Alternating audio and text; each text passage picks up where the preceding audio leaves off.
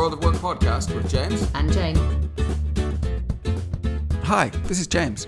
I wanted to let you know that as well as these podcasts, we deliver at least one free online seminar every month that you're welcome to attend wherever you are in the world. You can learn more about them and register for them via our website www.worldofwork.io. That's www.worldofwork.io. Hi everyone, this is James. And Jane.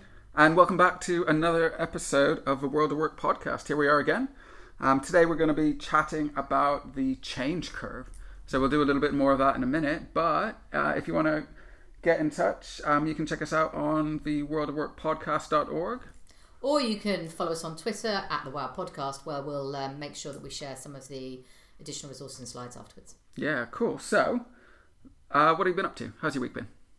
My week has been. How has my week been? Do you know what? I've had a great week. Yeah. I've had. It's been unseasonably sunny, if cold. Yeah, it's been nice. Um, I've I've made my sh- my my twin. I've made so for those of you who aren't listening in real time, I have thought two months ahead and already set my next year's goals, which I'm really pretty really that, excited. That's unusually well planned. So well done. It's unusually well planned and very unusual for me. Yeah, Um, excellent work. but I do try and do it in plenty of time so that I can start thinking about how actually I'm going to fund some of it. yeah, got these great dreams, but need to get money I'm going to invest in myself somehow. Yeah, good. Well, I've had a good week too. I've had a, a, an unusual week for me in that I've been doubly musical and two different types of things. So I went to the opera, very exciting. Oh, went to the Rigoletto. It was actually really good. Uh, So I that, it was. yeah, that was really good. Um, but also within a couple of days of that, I then went to another concert to see a band, uh, Canadian sort of rock alt rock band called Metric. So there we go, like all all swathes of music in a couple of days, which I can't is they're called metric. I quite like that. it's kind of fun, isn't it? Right. Yeah, it makes me think. Uh, anyway, yeah. So that so that was pretty good. So I enjoyed that. Anyway, um, that's not too much associated with a change curve, which is our topic for today. Um, so as ever, we're going to be doing what we do. So we'll give you some definitions that we think are helpful for the change curve. Um, I will do a bit of a research roundup, looking at the change curve itself, how it relates to individuals going through change. This is really, you know, um, a bit of a, a theoretical mapping around how people respond to change. So, so we'll look at what it means for individuals facing change themselves, uh, themselves, and we'll also look a little bit at what this means for people maybe helping others through change. And as ever, we're focused mainly in the world of work. Um, so that's research roundup. Then we'll have a, a list of a week. Um, so list of a week, we'll be focusing a little bit on some things that maybe uh, cause people to start the change curve journey in the world of work. Uh, we'll be sharing some stories from a keyboard from our different experiences in the world of work. Uh, we'll have some final thoughts for you, some top tips. Then we'll be checking out and saying goodbye. So I think that's the plan for today. So uh, do you want to kick us off with some definitions? Yep, great. They're pretty straightforward this week. Um, just some basic vocabulary uh, terminology that we're going to use. So Merriam-Webster talks about change uh, as the definition to be to change the makeup, organisation, or pattern of something.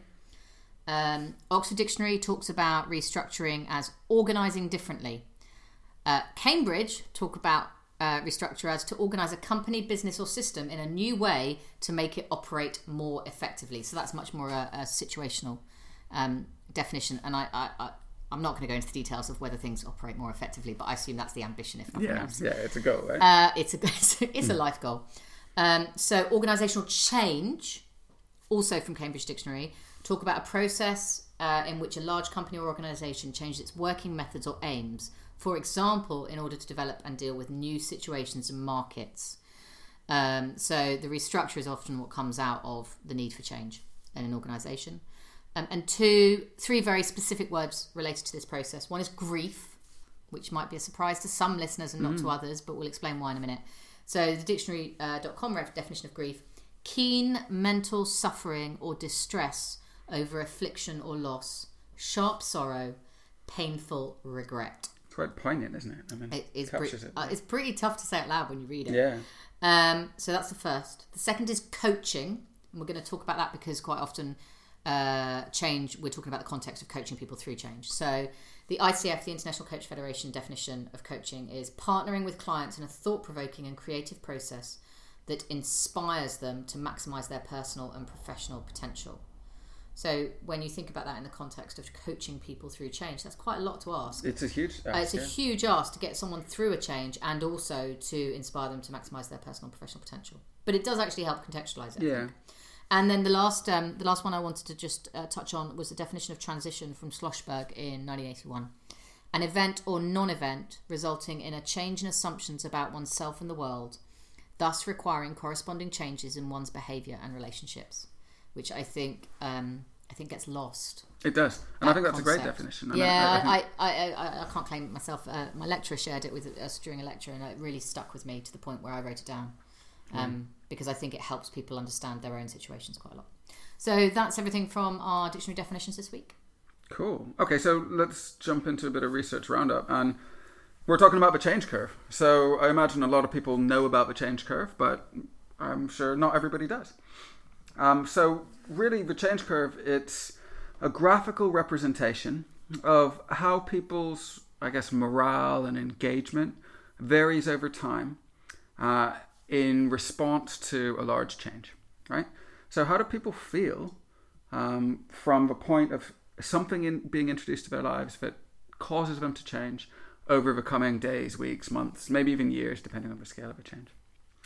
So that's the change curve. Uh, In terms of its history, um, the change curve actually comes out of some work by a woman called Elizabeth Kubler Ross, um, who focused very much on how individuals respond to grief. Right? So the loss of somebody near or dear, I guess, at its most fundamental sense, is the, the often considered source of a moment of grief. So you lose someone dear to you and you start a grieving process. So Elizabeth Kubler Ross studied the process of the emotional response that people have to such a loss. Um, and as ever, anything in the world of psychology like this that's useful often gets, um, I guess, transformed to some extent into something that's applicable for business. So, as ever, um, so people reviewed the work that she'd done around how people respond to change um, and took that work and decided, well, you know what? It's not just about the loss of a loved one or, or a loss of something important that instigates grief. Um, that would be the initial starting point for a change. It's, it's all types of things that would probably lead to a similar set of sort of emotional responses over a similar set of time. So they took the Elizabeth Kubler Ross model, brought it into the workplace, and I renamed it as the change curve and used it as a way to describe the emotional responses people have to an instigator of change over a period of time. So essentially, that's what the change curve is. Do you want to add anything to that, Jane? Do you think I've missed anything? Or No, I think it's really, really good. I think um, it's a really simple explanation. I think the important thing to understand is it's a journey, like you say. yeah, Um, and so it has it's over time, Yeah. and I think people forget that quite yeah, a lot yeah. about and change. the time scale could vary, right? I mean, it and varies depends. per person. I think it's really that's another thing that change Yeah, yeah, yeah, yeah. varies per person. Um, and I think the other um, thing that's quite important to understand is that there's since been, well, I'm not sure if it's since or around the same time, but there was definitely some work around um, looking at transition that noticed that uh, it was applicable not just to negative experiences, but quite often to positive ones too. Yeah. So going through the period of transition, there's slight differences, but ultimately they all start with a shock and they have a crisis point. Yeah, So um, I think it's it's important to understand that change can come from what appears at first to be a good or a bad place. Yeah, But it's that's still really change. important. Important thing. Yeah, yeah. So people like stability, right? I mean, change is uncertainty. It's discomforting. So, be it positive or negative, people have a bit of a challenge. Yeah, and I guess the bit that I'm really interested in about the research stuff, which I'm still sort of getting to grips with myself, is what is uncertainty and what is change, and Yeah. how can you split out Yeah, the yeah, impact of the effect. So if you manage change so well that there is no uncertainty or limited uncertainty, how how much is there still an effect? yeah, I'm interested in that. yeah. And and I think that's like you said, difficult to do, but it's certainly an aspirational direction for leaders to, to head in is to try and minimise the It's the biggest part they can play, right? yeah, yeah, as well as making sure the change is valid and useful and well implemented. But that's a whole different story. yeah. Not easy. Um. So I'll, I'll run you through the change curve in a minute, but one other thing I wanted to say that you kind of alluded to there, um, Jane, is you said that people go through the change curve journey at different speeds. And I think that's really important to call out, particularly if you're a leader thinking about this type of thing. So there's several different things going on here. Um, so individuals, I guess, innately respond to change at different paces. So if you're leading a team and you're introducing a change that affects everybody, some people will progress through that change process or this change curve more quickly than others. They just naturally will. So when you're looking to manage and lead your team, you just need to be aware that different people will be in different stages at the same time. So that, I guess that kind of implies that when we're when we're coming on to talk about how to lead through the change curve, um, it might not be a one size fits all approach. So that's the first thing to call out. You need to be cognizant of how your individuals in your team are feeling about things. The next thing that I think is really important to call out here, again, kind of reflecting on the leadership piece, is that it's not just your innate, you know, sort of change responsiveness that will dictate how quickly you go through the curve. Um, also, how long you've been aware of things um, and how much information you have about changes affects it as well. So, we'll, pardon me, we'll probably speak about this when we look at um, some thoughts from the keyboard, but when leaders lead change, they're often much further along the change curve than their teams are. And people sometimes forget how much further along the curve they are themselves as leaders than their teams are. So if you're leading through change, you need to really step back and remember that other people in your team will be at different points, not just because of their, you know, their innate change responsiveness, but also because of the amount of time that they've had and how far along that temporal journey they are. So that's enough waffling about bits around this. Let's actually talk about the curve itself. Um, so the change curve, say, starts at a mid level. And what it says is something comes along and it's an instigator of change. And when that happens, there's a bit of a shock, right? So somebody's shocked at the start of a change.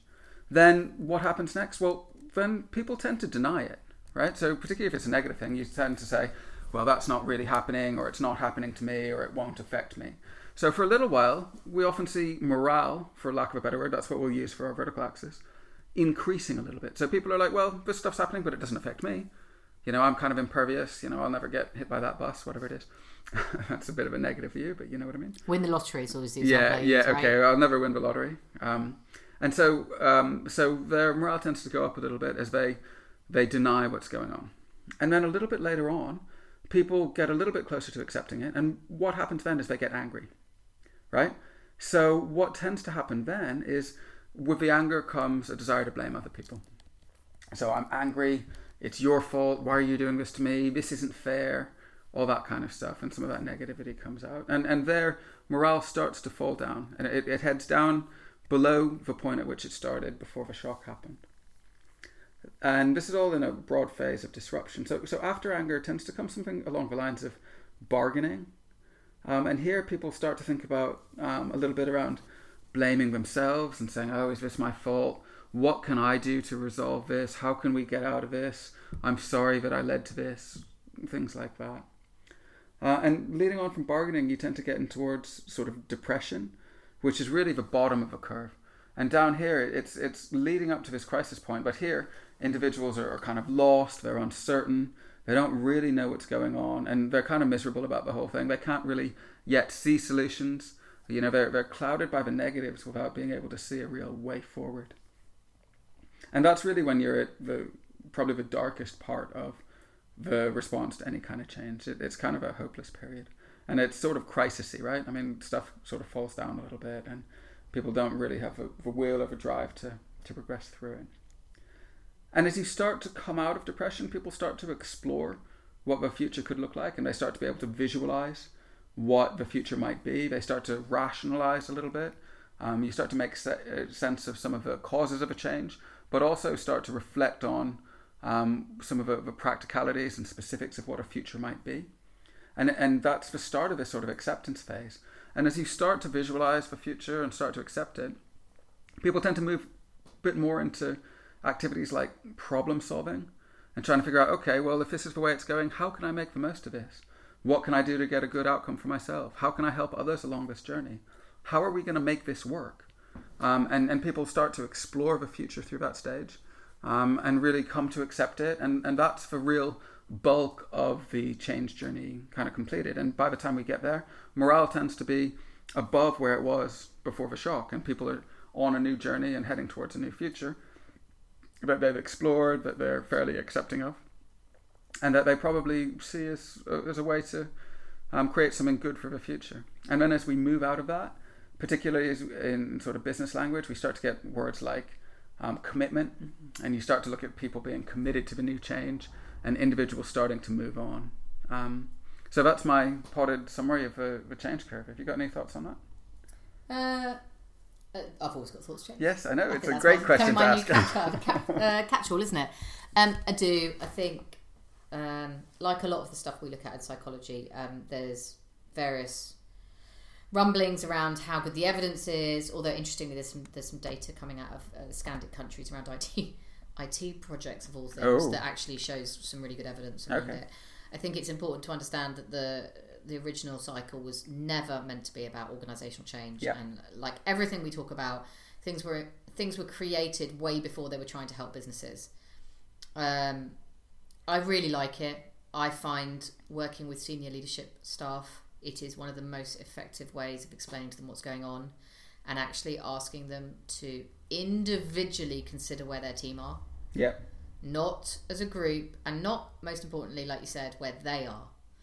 Where are the people you're working with? And um, the other thing we talk about is slopes. So we talk about the change curve on a slope, and there is some evidence to suggest most people move around at pretty similar rate. But the whole point of a normal distribution, the whole point of this science is that most, Yeah. which means that there will be people who move faster and slower. So it's really important to track where your team are because it will stop you as a manager from having to deal with things like you know phone calls at eight o'clock in the morning one day when suddenly someone has panic because you've realised they've moved Yeah. very quickly to realization of what it means. Uh, for example, so I find, I think it's a brilliant model. I think it's really effective, and one of the things I really love about it is that for me it was the first time that it was shared with me. I've been through a lot of restructures, non-profit, but uh, it was the first time that I heard in important meeting rooms with important people emotional language used, and it, I think that's because it comes from a grief model.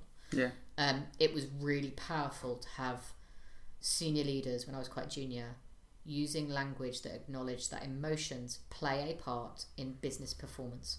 And they should and they will because you need to get people through these emotions in order to get them to a place where they are happy. For me, it was the first time that I started to consider that happiness impacted organisational research. Yeah. Oh, good. Um, I think there's a lot of good stuff in there. I, I was just thinking as, as you talked about about you know the fact that people often go through at a fairly similar pace, and I, I think that's right. One thing that it made me think of though is that people tend to go through it linearly, um, but you can be pushed back as well. I mean, you can you can kind of accelerate your pace through it, but some stuff can happen that sort of pushes you back to an earlier stage. So you know you might have gone through anger and, and be kind of depressed and and you know um, starting getting close to that journey towards acceptance. But if you're managed in an inconsiderate or inappropriate way, or something happens there, you can easily revert back to anger. So if you learn at that point about something that makes you feel unfair or triggers your values, you can step back a little bit and suddenly be angry with the organization again and have to go through that process. And without question, it's where I've seen value stuff, in, personal value stuff, into play the most. And I would also say um, that organisations, they're really, I, I, yeah, everything you just said about understanding that the way you behave with one employee can impact everybody's change curve. Yeah, there's a huge I of have, contagion. I have absolutely seen consistently people badly behave, uh, badly treated, or just it thoughtlessly treated. is Yeah, actually the word yeah. I'm looking for, and it whip through an organisation by lunchtime, particularly if you're all in one venue. Yeah, it's contagious. It's, very, astonishing. very contagious. It's um, Um, so one of the things, right? one of the things that we talked about a lot in the most recent time I went through this was how can we treat every single person as an individual the best we can. Yeah. And you know, for example, we didn't have when we went through a restructure, we didn't have a single meeting in one place. Every go, uh, no one was asked to travel more than because we were a remote organisation at the time. No one was asked to travel more than a certain distance. Um, everyone was given the option to talk amongst themselves. There wasn't. Um, everyone was dealt with quite individually and uniquely, um, and it wasn't perfect because it never is.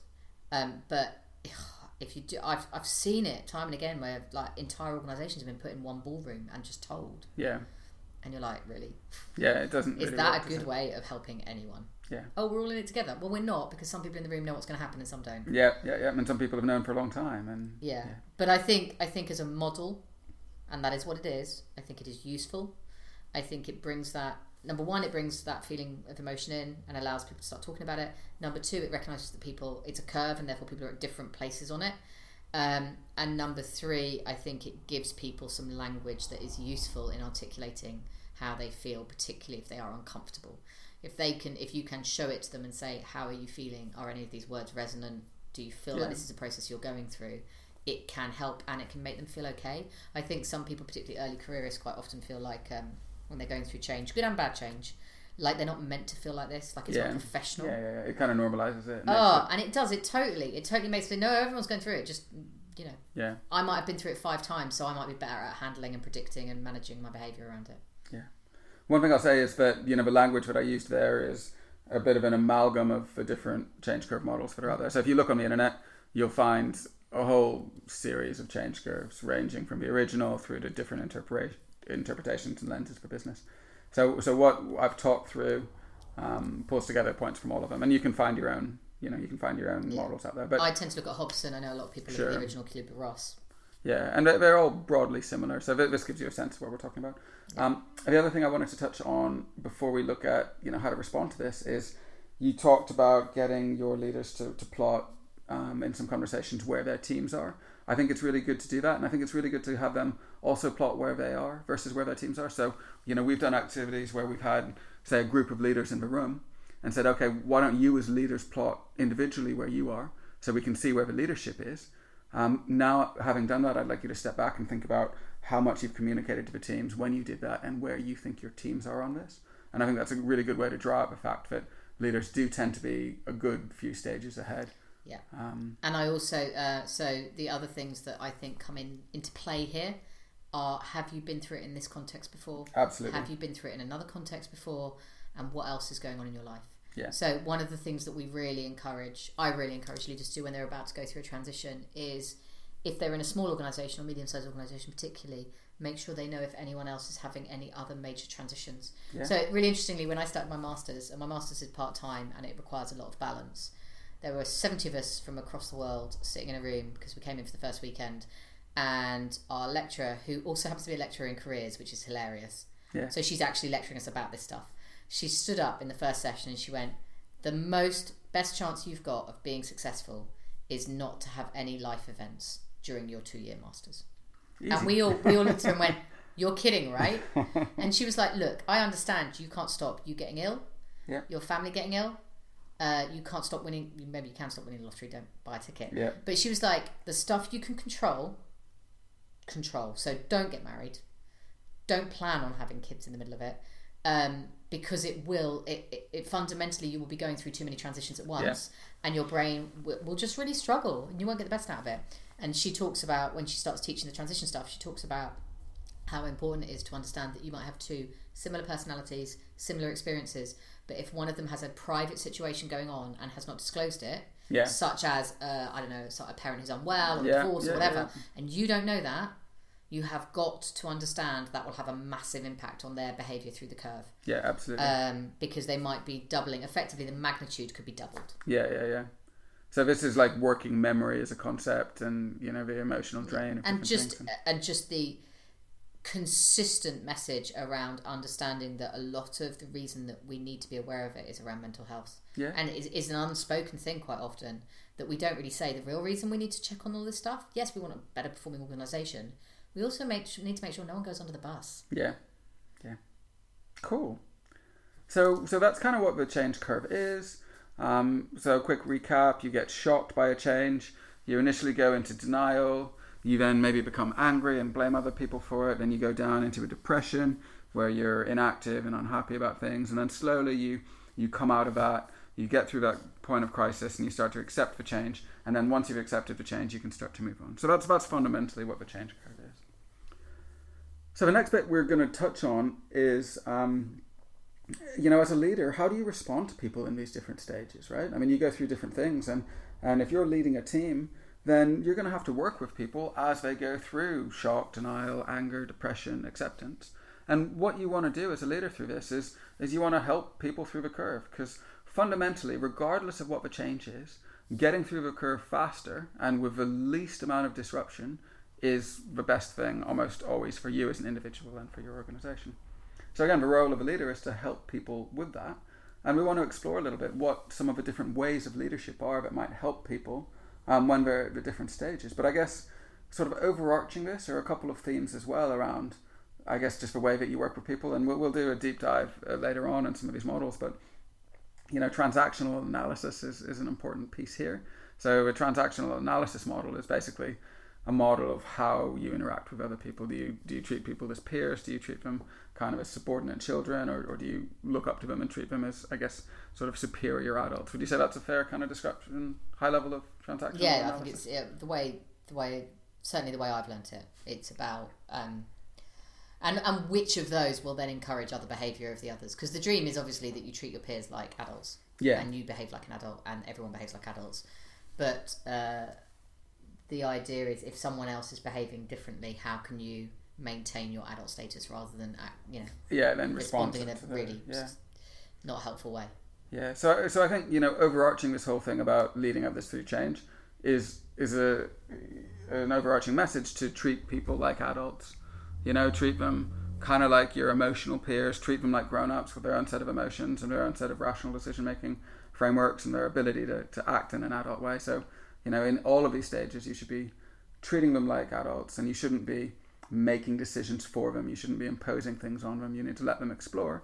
Um, and I think that's the overarching, you know, high level message around it. I would say be really, really clear as well what your role is and isn't going to be within your team. Decide how much of yourself you are willing to give Yeah, comfortably that's going to work for them and work for you and stick to it. And have that down somewhere.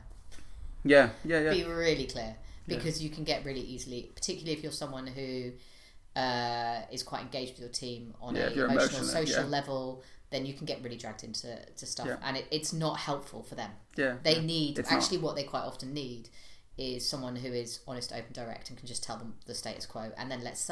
But you know, you can identify other people to support them. That's yeah, helpful. Yeah, yeah, yeah. And you can help them through the change curve without being um, an enabler of you know slowing this stuff down. So you can help them through the curve without giving them solutions, without overly sympathizing with them, because all those types of things um, tend to be unhelpful in, in you know helping people through Yeah. the change curve. I think the, the biggest thing I've learned, and, I, and I, it's true in most models of behaviour, but be really clear about what role you're going to provide Yeah. and perform, and Yeah. then perform that role, yeah, and then don't perform any other role, but signpost. yeah. And I think um, I think that's where I've seen it most effective. And things like team contracting and stuff like that, you know, ways of working contracting can help with some of that definition and exploration of Absolutely. what's expected of people. Um, so let's look then a little bit at some of the things that leaders can do to help people through the different stages here. So if we think back to the start of a model, and again, you know, these slides are up on the web, so you guys can have a look at, at those when you're ready. Yeah, actually, I would really encourage. Um, we're going to put it up. Uh, we're going to put the couple of models up Yeah. when we put this episode out, so that actually, if you want to have it in front of you and you want to look at it in front, if you don't know it, it's really useful while Yeah. we're talking through it. Yeah, that's right. So very early on in the model, when when somebody goes through change, they're kind of shocked and they go into denial, right? So here, individuals don't really think that this stuff's happening, or they don't think it's happening to them. So what's the best role of a leader in this environment? Well, the best thing that leaders or managers or coaches can do in this this type of situation is just to communicate facts, right?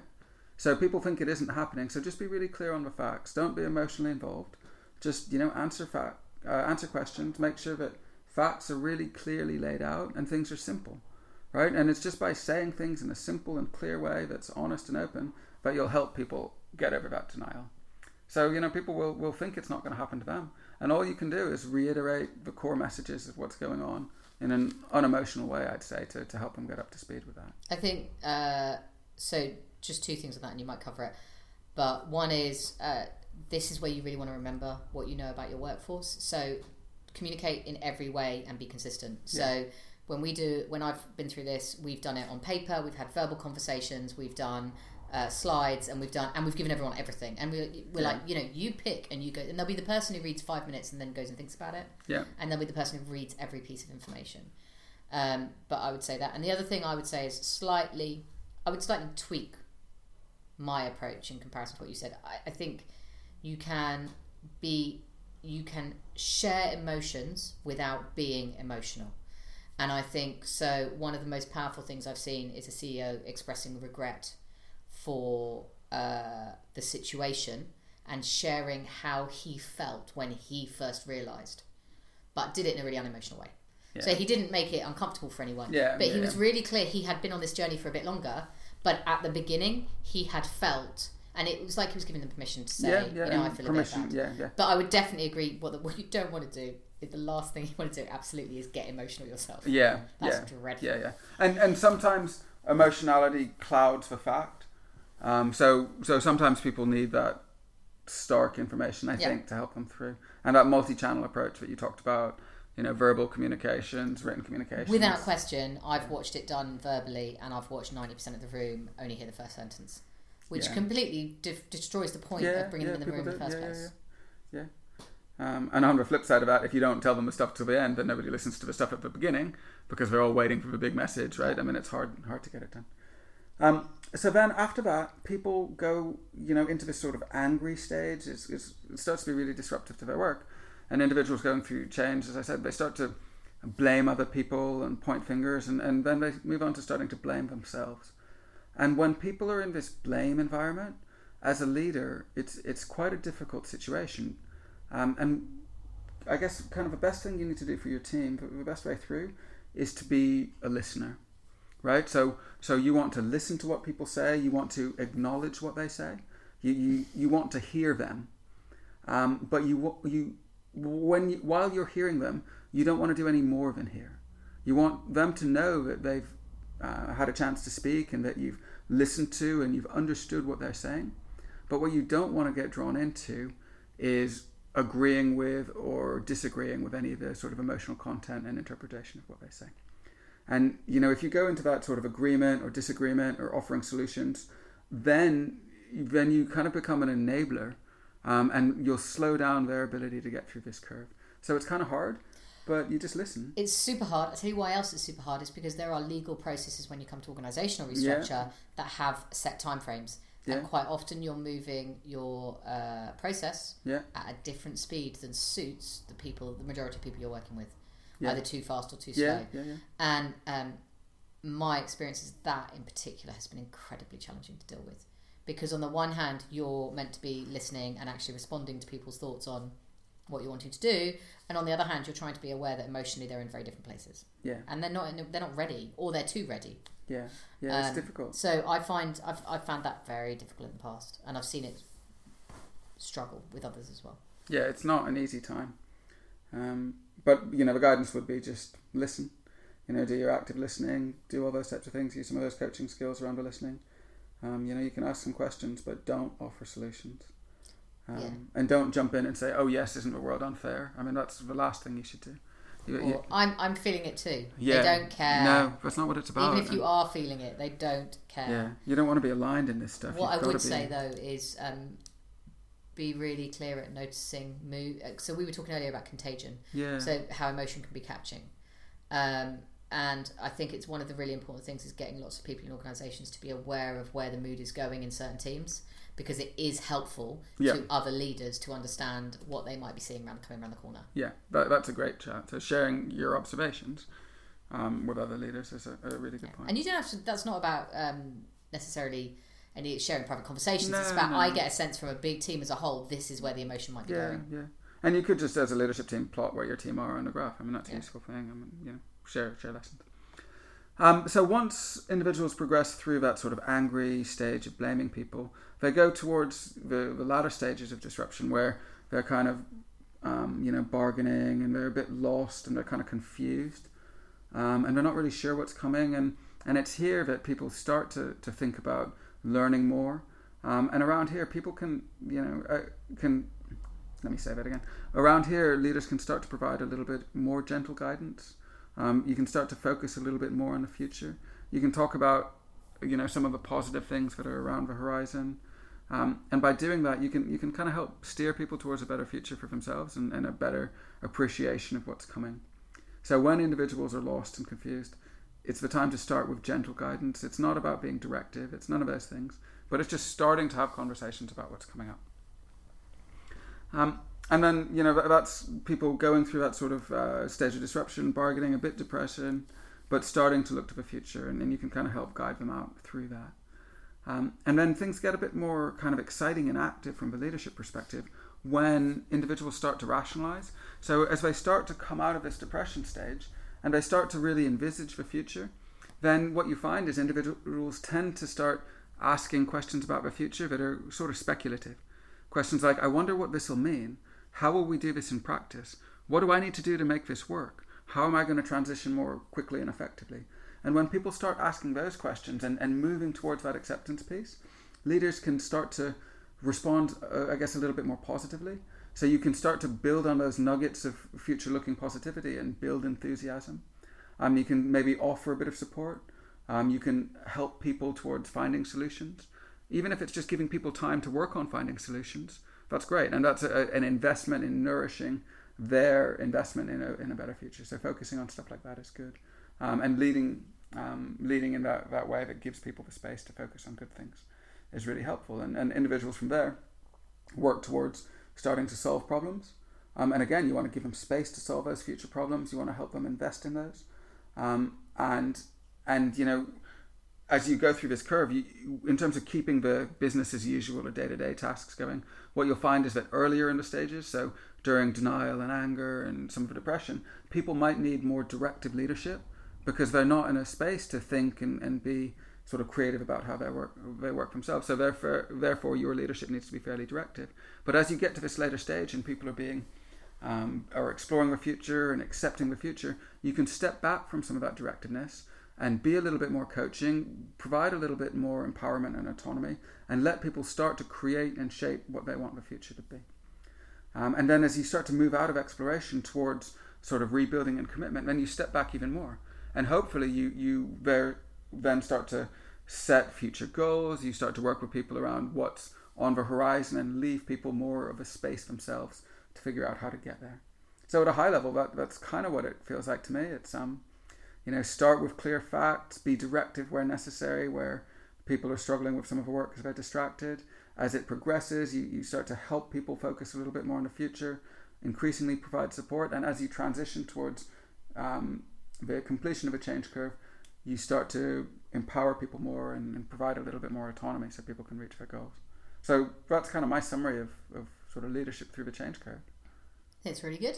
Yay! I think um, I think just reiterating at every stage you do have this constant battle between HR and legal process and Yeah. how you want to support people, and you have to be aware of that as a leader, um, and know that you may be limited in what you can do directly Yeah. because of the requirements of where you what you need to be doing in the process. Yeah. And I think the other thing is understand that some people will leave the cycle. Yeah. Um, and and you know, quite often it's it's not necessarily the people you want to leave the cycle. Yeah. Um, in the sense that uh, if people are very have been through it before and they know how they feel about it, and they know how long they believe or they perceive it will take too long for the organisation to get on back on a level pegging, they will leave, because not everyone. Uh, particularly, I think people who deal with change relatively effectively, if they if they know that or they believe the organisation is not going to deal with it particularly quickly because everyone's going through it much slower than them, they'll just go and find somewhere that isn't going through it. Yeah, yeah, yeah. And, Or if uh, they're really good at thinking about it, they might think there are better opportunities elsewhere and they're less concerned about that Um, change and yeah. less risk averse, so they'll just jump anyway. Yeah, and I think that's um, that's one of the reasons why you really need to think about the reaction to uncertainty versus change as a leader, and who has that uncertainty. Because certainly, in my experience in organisational restructures, particularly, and actually location changes as well, um, it affects people differently, and um, the implication is that some people handle change really well. Actually, look at look at their situation. Maybe they're dealing with it well because they actually live really near the new location or Yeah. whatever, and actually they're getting credit for something that they don't deserve credit for, and vice versa. People are getting critiqued because actually it's the straw, the straw that breaks the camel's back for them. Yeah.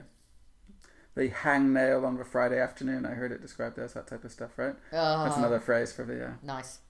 straw that broke the camel's back. Okay, so so that's kind of a high level, you know, research um, research rundown on um, research roundup on uh, all things change curve. So the change curve, um, people get shocked, they go into denial, they become angry, they become depressed, and ultimately they, they start to accept and explore a future, and then start to commit and rebuild towards um, a, a better future after the change that's um, that's affected them. Yeah, I think it's probably worth mentioning that um, the transition cycle that Hopson Hopson uses also maps out uh, changes that you initially think are going to be really really good, Yeah, and he he mimics it, and he he says that basically it's only the beginning that's different. Um, so you might instead of having a shock, a negative shock, you will experience it as a positive or excitement. Um, and then instead of the denial, you're in it's still denial, but it's a honeymoon. He refers to it as a honeymoon denial. Yeah. So you're in this denial where it's all going to be perfect. Yeah, it's going to be amazing yeah, because yeah. you this good thing's going to happen. But ultimately, the argument is that you still hit a crisis point and you still have to reconstruct and Yeah. rebuild. And Yeah. I, um, I really like that. Uh, I think it's a really important thing because I think all too often organisations do things that they benefit someone and have no understanding of the fact that they will still go through a transition. Yeah. Yeah. Good Uh, change is still change, right? I mean, it, Good change is still change, and is still you still need to manage that change. yeah. Um, so uh, that's my bugbear.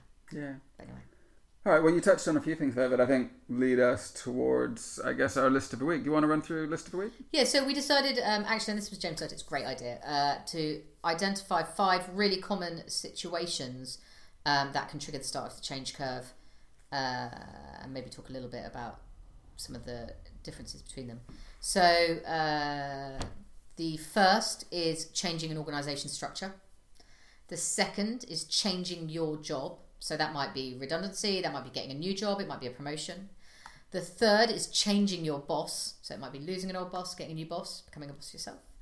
Um, and then uh, the fourth is changing the geographical location of where you are. So office moves, uh, moving the whole office, or you moving uh, to a different office within the organisation. And the fifth is changing of organisational process. So things like new IT platforms is uh, It's a huge and, one. Well, it's a huge one and really interesting um, that some of the data around this that comes out of the Scandic countries is around IT change. Because um, my first experience of the change curve in practice was actually around IT. Was not, it? Not about organisational restructure. Okay. I uh, my experience was having a bunch of volunteers cry. Okay. Uh, they they would have been some forty years my senior, crying in their living room with me in front of a computer, Yeah. telling me that their job was no longer going to be required because they couldn't do it. And me explained to them that that was nonsense. They had 40 years' experience doing something that none of the people who could work the computers, we just had to find a volunteer who could help help them. Yeah. And um, and actually, for me, that's why that situation is why I so firmly believe that the, the grief analogy is great. Yeah. Because it's about grieving for a situation that you were comfortable in or had accepted in some form. Yeah. Well, everybody, I guess, kind of unconsciously has created a future for themselves. Yeah. And a change, no matter what that change is, means that you need to give up your certainty in that expected future. So I think grief's a great, Yeah. great analogy. So um, so yeah, I uh, it it's astonishing the things you go through sometimes in life, isn't it? Funny, and I just I, it has stuck with me um, for nigh on twenty years. That is singular experience it's a powerful moment. of yeah. I mean, I, I've just never never felt so out of depth in all my life, Yeah.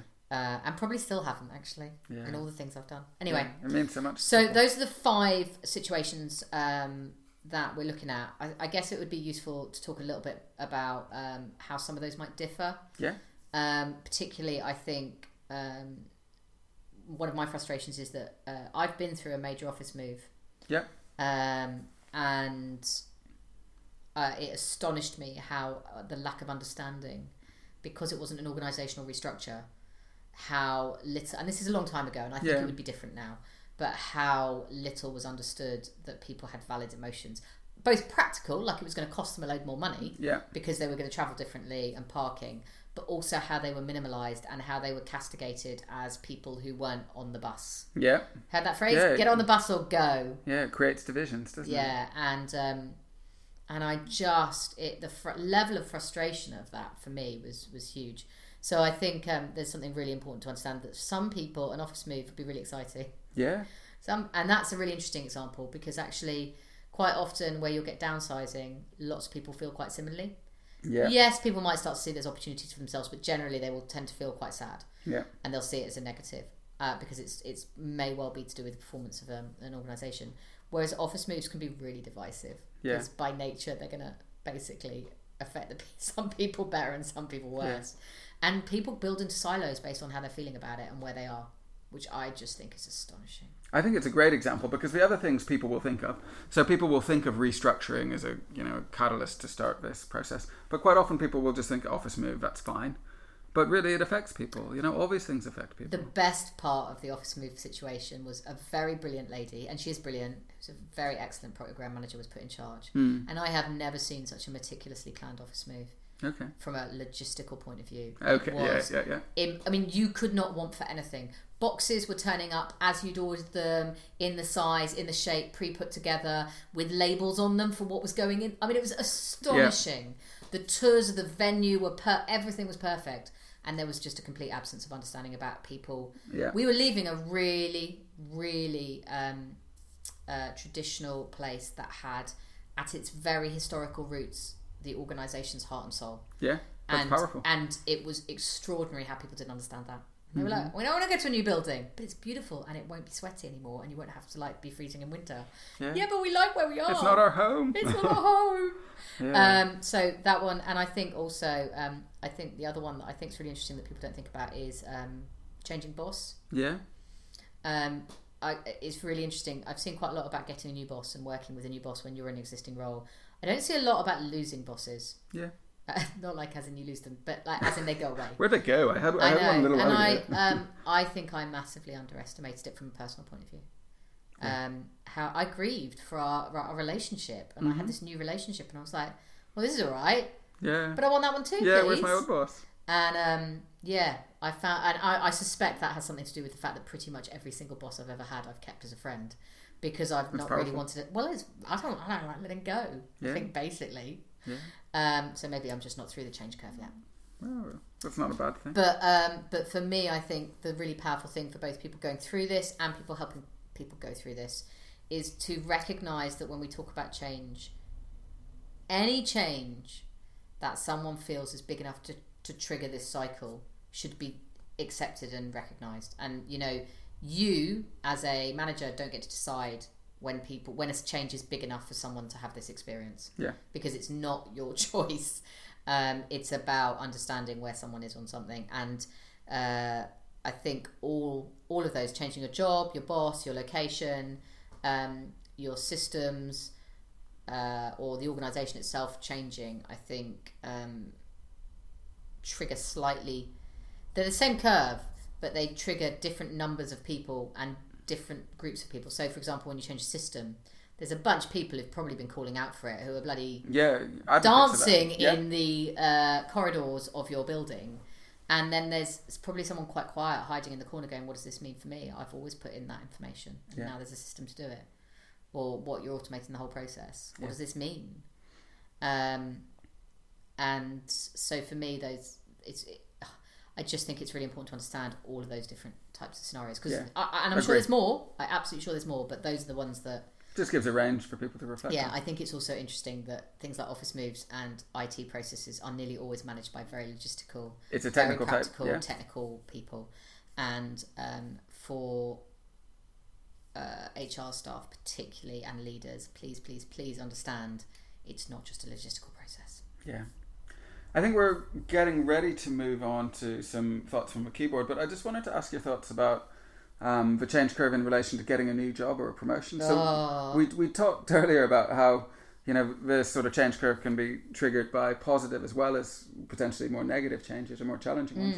So have you got any thoughts on how you know or why you'd go through a change curve in relation to something so ostensibly positive as getting a promotion? So I think uh, you know uh, uh, we were talking about this earlier, and I think positive uh, experiences. Uh, I, the actual classic I will give you is um, when I, I was in an organisation that got a new CEO, Yep. and it was a CEO who's well known to the organisation, who was coming back to the organisation, and everyone was really really excited. And I remember sitting there going, "You understand he's not going to come back the same person." He's been gone for 10 years. He will come back and he'll want to do things. And everyone's Yeah. like, no, it's going to be amazing. We'll be parties in the street. Yeah. Um, and for me, that's quite similar to getting a new job. Something really positive happens, Yeah. and do you have the shock? Yes, because you didn't expect it, and everyone. It's just it's a different kind of shock, right? Yeah, so yeah. you get that initial gossiping and that initial like oh, and there's a heat to it, and then there's this kind of high plateau rather than a low plateau. So rather than denial, you get this this kind of uh, as I say, he refers to it as honeymoon period, which I Yeah. love Yes, because you're like, yeah. oh, it's, It's going to be amazing. Yeah.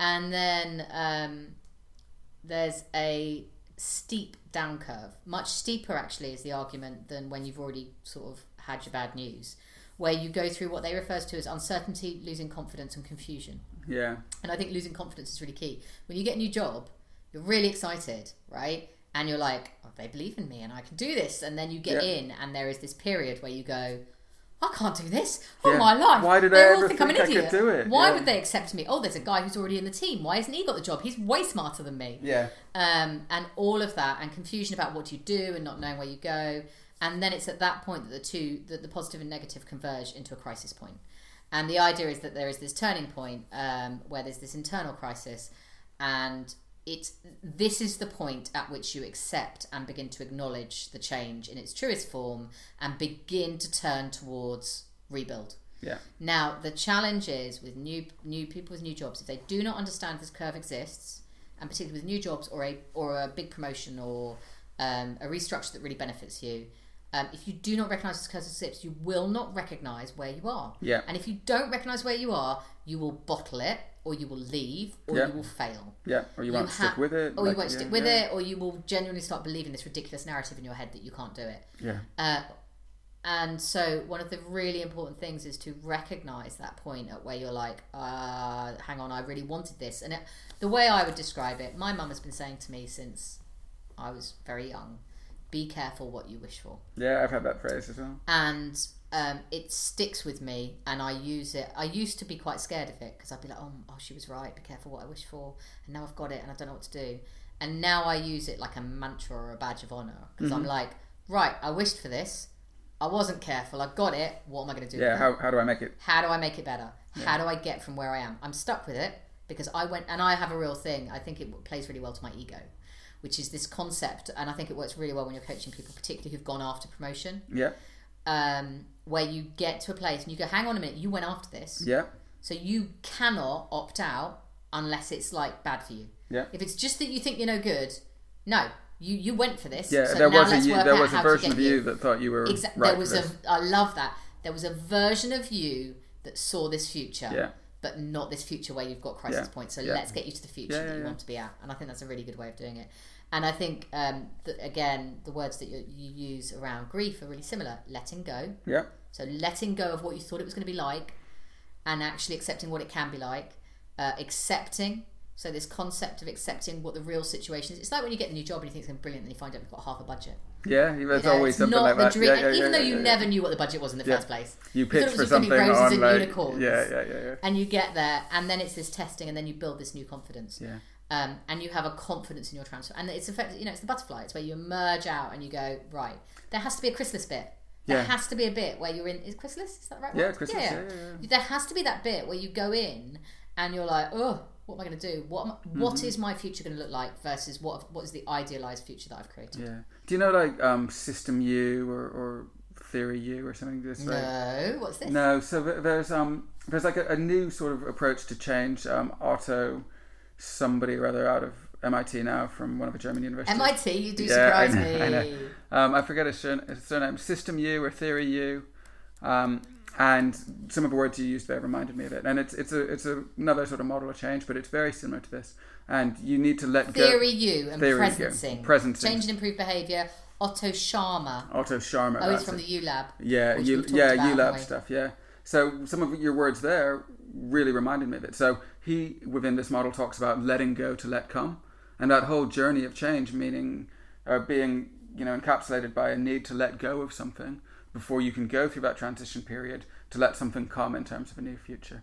So you know his linguistics copy a lot of the negative curve of a change. So curve. I've got it up in front of me. Yeah. Um, and his linguistics, uh, it is literally you. yeah, And he talks about, pre- it's called, he's written a book called present, Presence. present. Yeah, okay. Um, and his curve, if you imagine the U moving from left to right on the U, down and up, downloading past patterns, suspending, seeing, redirecting, sensing, letting go, presencing, so connecting to the source of the problem, who is myself, who, what is my work, and then letting come, crystallizing, so being really clear in your vision and intention, enacting, prototyping, embodying, and performing.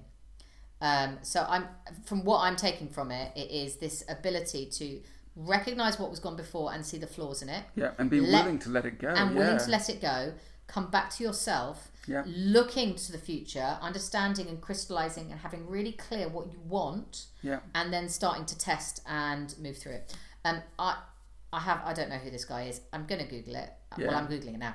I'm going to read more of it because my bet is there's a lot of language in here that is based off Thompson. Yeah. Because particularly the stuff around testing and pro- uh, embodying and prototyping is really similar. Yeah. So I'd, I'd love to do an episode on um, Theory at some point. Um, and the U labs and stuff, but we'll do that another time. I just thought it crossed over really well here. Yeah, no, it does. It absolutely does. Um, and uh, ooh, it can be traced back to Buddhism, Taoism, and Suf- Sufism. Oh, how Please, can we do a spiritual, religious Well, you know what? handover of management models? My final thought's going to be from Taoism, so we'll come on to that. How appropriate. How funny. Okay, so should we jump on to a few quick stories from a keyboard? let's. Anything you want to touch on? Absolutely. Um, Uh, should you want me to stop? yeah, why don't you? Uh, why don't you- okay, so um, the one I want to particularly talk about is I was working in a team, and it was one of the most high performing teams in an organisation that was performing okay. Yeah, Um, as a, the organisation had no problems, but it wasn't brilliant. We got a new, um, we got a fancy new building, yeah, um, and this high performing team had built some really high perform- performing uh, behaviours and cultures within their little office. It used to be a very compartmentalised building. It was old. It was pretty gross. so siloed in. and they were siloed because what they'd done is they'd blocked them. They perceived they'd blocked themselves up against mediocrity. The organisation was running okay, Yeah. but they wanted to be amazing, Yeah. right? And they did lo- physically. They made the space different. So there were posters up. There was, identity. yeah, yeah. They had uh, they had incredibly tight emotional relationships. They were very close together. Yeah. But they also believed in making everyone friends. So they uh, used to have signs on the doors to ask people to pop in to get chocolate yeah, um, and they wanted to connect. The organisation moved to an open plan, beautiful building, and as an organisation, the organisation benefited hugely. There was huge cultural change that was uh, instigated by the change of space. Um, lots of processes by HR were put in, which were much better, and as a whole, the organisation thrived. yeah, But in doing so, this high performing team lost their identity because everything about who they were different was being knocked out by this organisation. And that's the right Fine. thing to Yeah, happen. yeah, yeah. I want to be really clear. I don't think anyone in the team thought it was the wrong thing. But they grieved for it. We grieved for it. We watched it and we watched our, our, our, our own personal team identity be deconstructed yeah. It's hard. and we had to figure out who we were in this new setup. And there was a period of denial where everyone just kind of behaved the way they had in an, in an old individual office. And we were like, we can't do this. Yeah. We have to be different. The organisation is different now. And actually, we, we have to not hold ourselves up as the great this great high performing team, and we have to ask them not to as well. Yeah. Because we want to be different. If Yeah. we're going to be good at being this wider team, Yeah, Then we have to be- isn't it? And that's a we have to be a team player Yeah. in in a different way um and it was it was a it was an extraordinary period of time because none of us saw it coming Yeah, you know we had some really smart admittedly not career extensively experienced but really smart people in the team and we had talked so much about the change yeah, and we hadn't spotted this Yeah. and it, it just happened overnight yeah, yeah, yeah. You, you overnight coming. Um, maybe. habits behaviors everything that made us who we are changed Yeah, and we were so we were not for six Yeah. performance absolutely crashed yeah, because no one knew what to do no one knew where to have meetings because we had such a different culture to everyone else we used to have games in our in our um, operations meetings because they're quite boring at times. Yeah. but we had to get through them. So we used to have games and throw sweets around. And suddenly we had these glass walled meeting rooms. We were like we can't yeah, the ceo can see us. We can't be throwing sweets around. Yeah. that's not who we and it was oh it was fascinating. That's interesting, and it's it's a great example of things to look out for when you're thinking about So yeah, that's I guess that's my point. My, my, my the reason for the story is just you know what? You will get hit for six about what can trigger the change curve.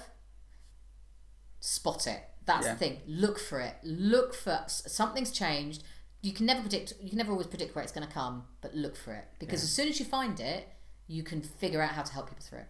Yeah, no, that's a good one. Um, and my sort of story is it's just a sort of a, a moment in time that really stuck in my mind, and it's from um, uh, a sort of an announcement and restructuring as well. And over the course of my work, I've done a fair bit of work, sort of planning and delivering restructures. Um, and the language we use is in the organizations I've worked in, you've gotten a, an announcement, so you announce that a change is coming, and then you'll go through a restructuring process, and then you'll have an outcome three months later or whatever it is, depending on, on the thing, on, on the length of the process and the scale of change. Um, and for me, the first time I worked on one of these projects, and you're off in your closed off project room, uh, you do all your stuff, you get used to it, and then the announcement comes. And I just remember being in an office when the announcement came out uh, of you know changes and restructures coming, and just looking at the total disruption across the whole floor. And this was a floor of maybe 200 people that, that Yeah. I was in, um, sitting in at the time, and everyone kind of gets up and leaves their desk, and everybody's off leaning over other people's desks, having conversations. All the work sort of stops, and you can just see this massive effort amongst everybody here to to come to terms with the start of this shock. Um, and for me, that, that sort of energy spent getting used to that announcement was such a powerful thing of, of or a powerful image in, in trying to capture the scale of disruption that these things bring. Think that's amazing. So you always talk about return of investment. Yeah, I do. Yeah. Um, my biggest frustration is that organisations don't accurately calculate the cost of transition. They mm-hmm. calculate it based on desk moves and people lost, and they don't calculate it based on it that. Yeah, time lost and morale. And, and people just going through the motions while they figure it out. Yeah. Anyway. That's a huge thing. Yeah. Okay, so final thoughts, top tips, any final thoughts? Yeah, one from me. Um, it's it's a two parter respect and accept. So respect how people feel. Yeah. And accept that you cannot control either the speed they go through the curve or that uh, you cannot control and that you cannot control their feelings. Yeah. Um, be direct, be open, be compassionate. People will remember that. That above yeah. everything else. That's good. Their, you know, people's reality is their reality. It's no good thinking about it differently. It's up to them, right? And don't be annoyed with them. Just that's that's not actually that's not a top tip. That's just frustration. Yeah. Don't be annoyed with people because they're going through it slowly. That's ridiculous. Yeah. And yeah, I've seen it millions of times. It happens because people get leaders get impatient. Yeah. They're like everyone else has been through it. Well, this person matters as much actually. Yeah. Deal with it. Yeah. Okay, and you know, I, I said earlier when we were talking about theory U that my sort of final thought was going to be kind of aligned to that. Um, and this was actually something I listened to ages ago on the radio, a program about Taoism. And there was a, a little example in there that stuck in my mind about this. And um, I guess the you know the message of this is that being quick and accepting of change is helpful for you. And all this stuff about the change curve, the reason we're speaking about it is it's around helping people through the turmoil and disruption of change in a way that's good for them. And the analogy of a story that comes somewhere from Taoism is about stones in the river, and it's it stuck with me well. And it, it says there are two types of stone that exist in a river. There's the type of stone that's slightly embedded into the bottom of a river and static, and the river flows past it, and all those little bits of the river flowing past wear that stone down. So the stone that's trying to hold the river back is the one that gets worn small. And there's another type of stone, which is the type of stone that isn't anchored in the bottom of a river, but moves with the eddies and swirls of a river. And that stone transitions to new and different places. Um, and it doesn't always know where it's going, but it remains its in, uh, more of its integrity over that journey. So it doesn't get worn down by the river. And for me, there's something really powerful about that around the fact that fighting against change can be really emotional full. You know, I mean, it can take a real drain on your time. So for me, there's something about trying to get through the change curve fast because it's better for your own sort of emotional integrity and I guess your well-being to some extent. And I've seen some examples of people who accept change quickly, and I've seen examples of people who fight against change. And in nearly every example, the people that accept change quickly and move on have, in my view, better well-being and, and better future outcomes for themselves. So I guess that's a bit of a sort of preachy final thought. I do. I, I, am fascinated to. We we talked to uh, in a previous podcast about personality types. Yeah. And I am always quite interested in the concept of how people who are particularly open and agreeable um, are whether they are able to move through change curves faster um, because they are. I'd say openness almost. Certainly. Yeah, because they and also well agreeableness. The idea of trying to very uh, quite quite often people who are agreeable want to bring people together quite yeah, quickly. Yeah, so they accept it because what they want is to get everyone on the same yeah, page. Yeah, yeah, yeah. That's a good point. Um, I don't have any evidence. I'd just be really interested because I think it's uh, it's an interesting place. Yeah, cool. So that's our final thought. So. Um, today we've spoken to you about the change curve. We've done some definitions, a bit of research roundup, talked about what the change curve is, where it comes from, uh, how you might want to lead through it. We've shared our list of a week, which is around um, some events that can lead to the start of a change curve for people, shared a few thoughts, had a few top tips, and now it's time to check out. Or, yeah, get in touch with us on Twitter at the Wow Podcast. So uh, until next time, it is goodbye from me. And it's goodbye from me. Hi, thanks for listening to this episode of the World of Work podcast. To learn more about what we do, please check out our website, www.worldofwork.io, where you can read some great articles, learn more about the seminars and courses that we deliver, or even support us if you wish through our Patreon page. That's www.worldofwork.io. Thank you.